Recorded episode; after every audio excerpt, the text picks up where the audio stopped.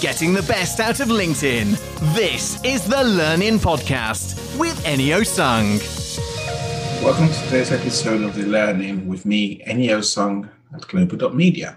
Your LinkedIn profile is possibly the most important part of your LinkedIn presence.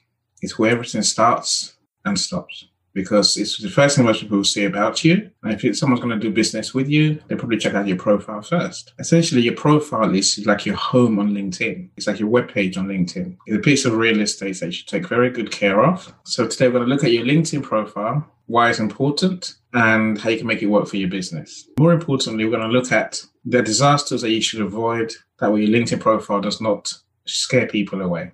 Let's get straight into it. So, given the importance of your LinkedIn profile, I'm always shocked that so many people make a hash of a profile. See, when you don't complete your profile properly, basically you are almost destroying your chance of attracting the right people. Be that people that you find on LinkedIn who might want to do business with you. So, whether that's prospective customers, suppliers, or even partners. See, if those people are looking for someone like you to possibly do business with, if they don't like what they see on your profile, then essentially they'll walk away. The thing about your LinkedIn profile is that there is no right or wrong way necessarily. There's no perfect profile. Now, what makes a good profile is essentially subjective.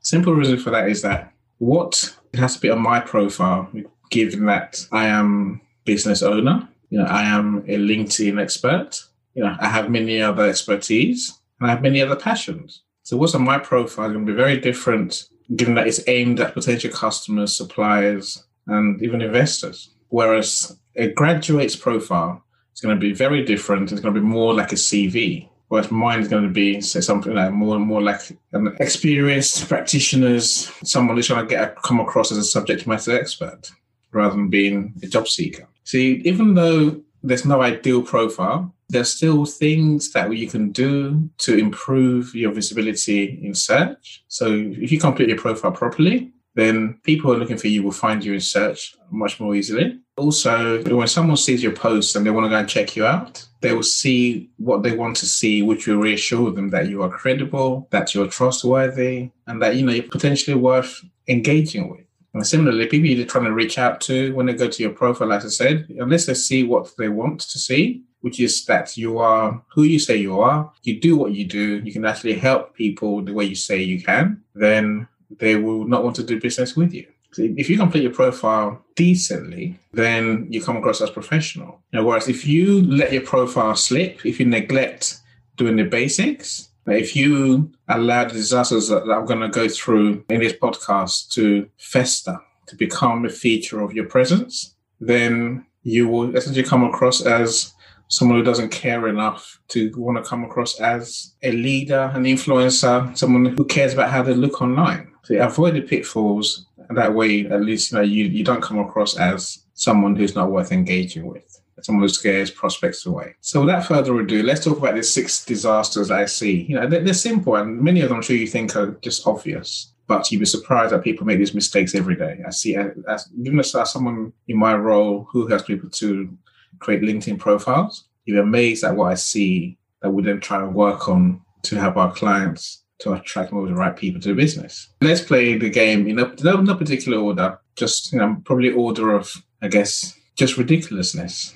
Probably the best way to describe it. By the end, you, know, you get a good idea of what to avoid, and then also I will give you an idea of how to optimize your profile for LinkedIn to make it actually work for your business. So let's look at the first one. The first thing that people, many people get wrong is amazingly that space where LinkedIn asks you for your first name and your surname. See, it turns out this task is simply beyond many people. They just can't seem to want to use their name. They want to hide behind the, the company name, for example. You can't hide behind your company name. Now, LinkedIn wants you to be a person on a profile. The place for your company name is in your business page. That's where you can put your business name, your business profile, and everything that, that you want to put about, about your business. But in terms of your, your personal profile, you have to put your name and your surname as a starting point. You must bear in mind that LinkedIn may well ask you for your ID sooner or later. You know, literally, they might want to verify who you who you say you are. Now, I've never seen anyone who has ID documents to prove that they are company name limited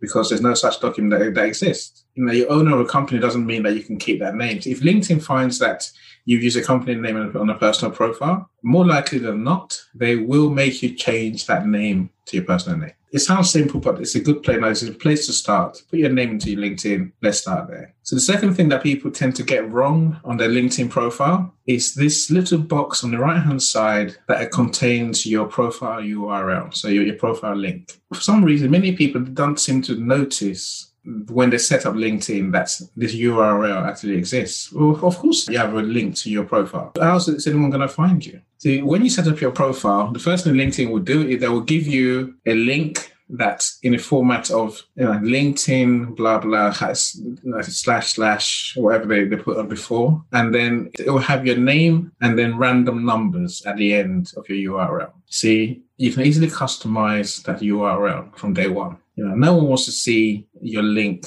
with numbers. For one, it just looks ugly. It looks genuinely ugly. It, it looks like you don't care about your public image. It looks like you don't care how you come across. If I'm going to give someone a link to my LinkedIn page, it's much better that I give them a link that says LinkedIn forward slash whatever Enio Sung rather than Enio Sung dash random numbers, what like zero, three, one, whatever LinkedIn puts there. Yeah, it's much more it's much more functional. Your customer URL is as much a matter of vanity as it is functional. So as much as you know, say it looks ugly when you don't change it, something customized. You know, similarly, people trying to find you just have a bit more of a challenge to find you. Now, so LinkedIn recommends that you might want to add some brand keywords at the end of your profile URL. So it might be Enio Sung, marketing, or LinkedIn guru whatever I, want, I might want to put there. For you is to think what do people who are looking for you want to find you for? What do you want to be known for? Now, what, what is your expertise? You know, what is your your identifier that makes you unique? You know, sometimes I want to put that there, but know, very often I just want to just set it for your name.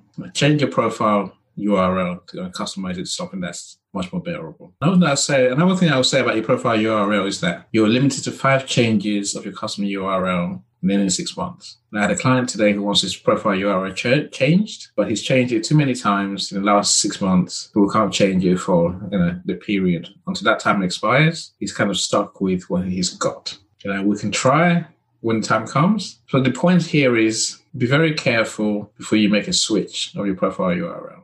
Now, the third thing, you know, it's again, it sounds so obvious, but it's just it's one of those weird things in life, I guess. Like when you see things in any walk of life, which sort of leaves you shaking your head after time. See, it's really hard to believe that people don't have a picture of themselves that they can use as their LinkedIn profile picture. I, I can fully understand that for most men, a wedding is a place where you get to wear a smart suit, and that could explain why on LinkedIn there are so many wedding photos as profile pictures. Yeah. Look, you know, let me tell you, you know, simply that wearing a smart suit and having a flower on your lapel whilst having a glass of champagne is frankly no better than a photo of you in a pub sipping on your pint of beer. I've got nothing against, you know, sipping a pint a pint of beer, but unless you're going for a job in hospitality venue, you know, essentially, I wouldn't use a, use any either of those pictures on my LinkedIn profile. Now, you want to come across as a, as a professional person. At the very least, you know, what you can do is simply get your phone out, get someone to take a headshot of you. You know, a picture of you know you, I don't know, above your neck that includes your face. It's not, it's not rocket science. You know, better still, you can just get a, a professional headshot done by someone for a, for a reasonable price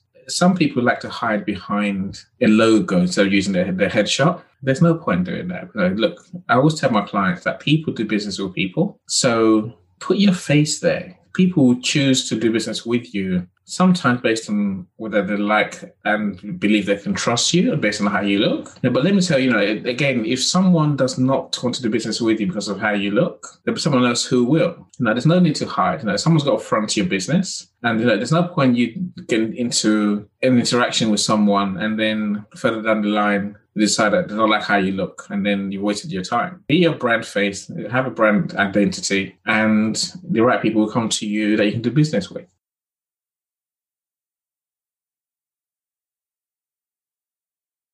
So another very big problem that I see on people's profile is no, the big one is the empty profile syndrome. Now, I would never understand why you'd want to have a profile with just your name on there. See, when you when you all you have on your profile is your name, the only thing you can get found for is someone searching for your name, uh, which doesn't happen too often at all. You Now, half the world doesn't look for one person. You know, I can fully well understand that some people think they're so precious, they are so important that they don't want potential customers trying to find them or connecting with them. They don't want you know, potential partners. They don't want potential suppliers. They don't want anyone connecting with them. Now, literally, they, they don't need the social side of LinkedIn, which I ask the question, why are you on LinkedIn then? Now, that's only what's these precious people is the only way I can explain why I've been see, I've been seeing people recently that someone's got eight connections, someone who's got you know, 18 connections, another one who's got 12 connections. It's as precious as you may be, the internet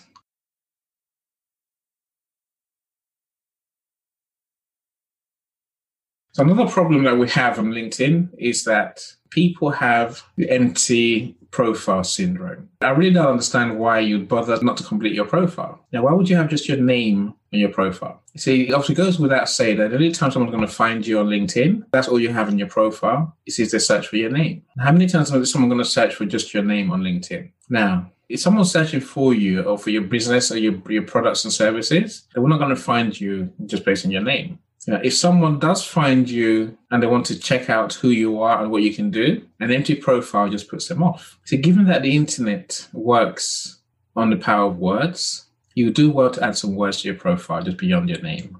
A complete description of the service that you provide. Essentially, complete the about us and the summary section of your profile as a minimum. You know, at least say what you do, you know, who you help, and potentially you know, how you can help them. If you do your summary correctly, then least you you, might want to use some of your brand keywords. At least then the people who are looking for you, who are searching for your services, can at least have a chance of seeing you in their search results. and then when they do find you, they can at least have some sort of reassurance that you can help them. That's worth connecting with you. See, the next thing that bugs me about LinkedIn and people's profiles is the fact that when you start LinkedIn, when you open a new account, now LinkedIn tells you right from the get go that you need to make 30 connections to get the full function of LinkedIn. Again, I understand that some people must feel so special, so precious. They feel so important that they don't want anyone to connect with them. They don't want potential customers to connect with them. They don't want to hear from potential suppliers. They don't want to hear from potential partners. You know, essentially, that's the only reason I can understand why you, you'd have only eight connections or 18 connections or 12 connections, as, as I've seen recently. You see, if you are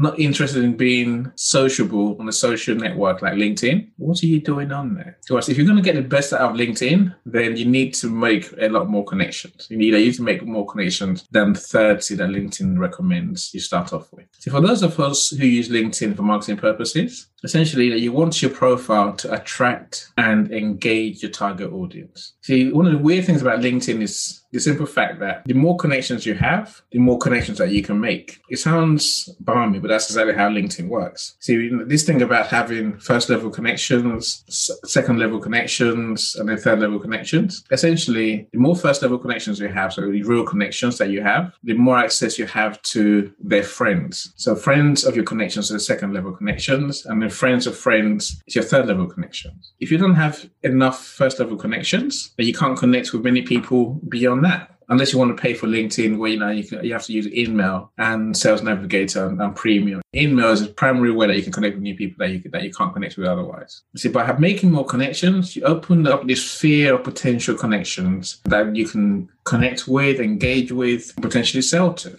See, having, uh, I'm sure you've seen on LinkedIn that there's that 500 plus connections tab somewhere on your profile. You see, if you've got 500 plus connections, then suddenly your visibility grows tremendously. You appear in a lot more search results because you're connected to more people. If you appear in more search results and also your posts get seen by more people, ultimately you're going to get more click throughs from LinkedIn to your website or to make inquiries about your business, your services, and how you can help people. Without the connections, essentially staying invisible on LinkedIn, which almost defeats the point. The final disaster I'm going to mention about LinkedIn is the fact that I don't know whether it's due to oversight or neglect. There are many people who don't mention what they actually do on their profile. I'm being kind when I say it might be oversight or neglect, because some people they essentially uh, they've worked on their profile at one time or another, and then they just neglected to change it when things have changed in their lives or in their work. See, there's no point to you coming to, uh, trying to connect with me to say I provide X services, and then your profile you just don't mention X. Now, I'm not going to believe you're credible that you're an expert or you have any, any expertise at all in X unless you actually mention it on your profile. Essentially, you can't be an expert in something that you failed to mention on your profile. It's not rocket science. You know, if you want to be taken seriously, want someone to consider you for particular service, then update your profile to at least include that service somewhere. You know, I'm not going to trust someone that I can't see that what I'm looking for is within their remit. If you change jobs, update your profile accordingly. If you change roles, update your profile accordingly. You know, if you have added services, update your profile. It's not, it's not rocket science.